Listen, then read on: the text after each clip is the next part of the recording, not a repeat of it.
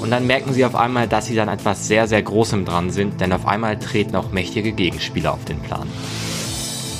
Auch hinten hinterm Busch war so eine mobile Fasssauna und zwischen den Takes wurden wir dann mal rausgenommen und in die Sauna reingesetzt.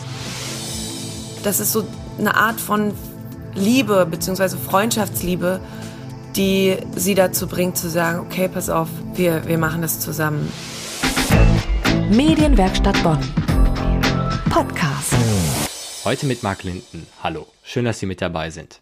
Ich habe die neue A R D-Krimi-Reihe Die Toten von Marnow gesehen und mit den beiden HauptdarstellerInnen Petra Schmidt-Schaller und Sascha Geršak gesprochen. Das Ganze hören Sie jetzt. Vergeltung, Moral und Vertrauen sind nur drei der vielen Themen, die in Die Toten von Marnow angesprochen werden. Im Mittelpunkt der vierteiligen A R D-Krimi-Reihe stehen die ErmittlerInnen Frank Elling, gespielt von Sascha Geršak, und Lona Ment, gespielt von Petra Schmidt-Schaller. Die beiden ermitteln zunächst in zwei Mordfällen. Bei einem der Mordopfer handelt es sich um einen Hartz vier Empfänger aus dem Plattenbau, beim anderen um einen älteren Herren aus einer noblen Seniorenresidenz. Auf den ersten Blick also komplett unterschiedliche Fälle. Doch als die Ermittlungen weiter voranschreiten, kommen sie zu dem Schluss, dass es sich um einen und denselben Serienmörder handelt.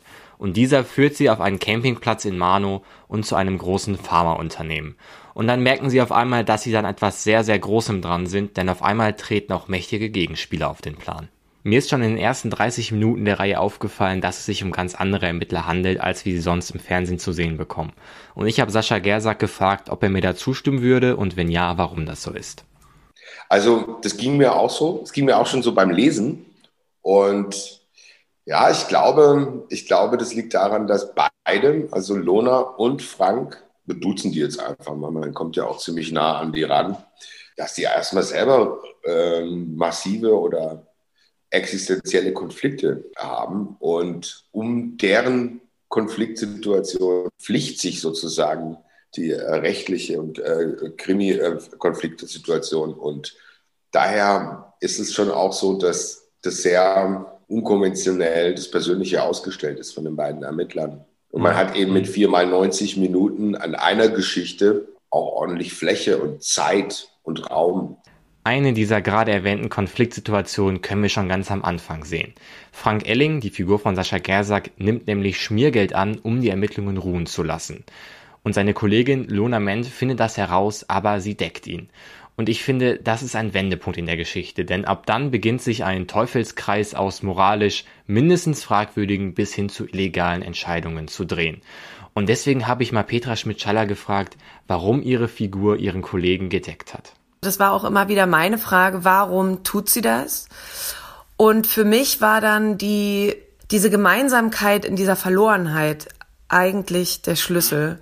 Da ging es dann gar nicht mehr um die Geschichte, sondern da ging es um den Menschen Elling, der einfach Scheiße gebaut hat und man sagt, okay, pass auf, ich weiß, also die meisten von uns laufen nicht gerade und die meisten bauen irgendwann mal Scheiße. Aber im Kern, glaube ich, weiß Lona, dass Elling ein Guter ist oder ne, so immer da versucht, irgendwie das Beste zu machen, aber eben auch seine Schwächen hat. Und ich glaube, das ist so, das ist so eine Art von Liebe bzw. Freundschaftsliebe, die sie dazu bringt zu sagen, okay, pass auf, wir, wir machen das zusammen. Und diese moralisch schwierigen Entscheidungen müssen immer wieder in der Reihe getroffen werden. Das heißt, es geht oftmals ziemlich düster zu, was im totalen Kontrast zu dem Bild steht, was man als ZuschauerIn zu sehen bekommt. Es sieht nämlich so aus, als wäre während der Dreharbeiten Endless Summer gewesen und eine extreme Hitze würde in der Luft liegen. Und ich habe Sascha Geršak gefragt, ob es bei den Dreharbeiten wirklich immer so warm war oder ob sie da am Ende ein wenig tricksen mussten. Irgendwann mal mussten wir tricksen. Wenn Sie sich an die Kampfszene im Pool erinnern, das war Ende Oktober.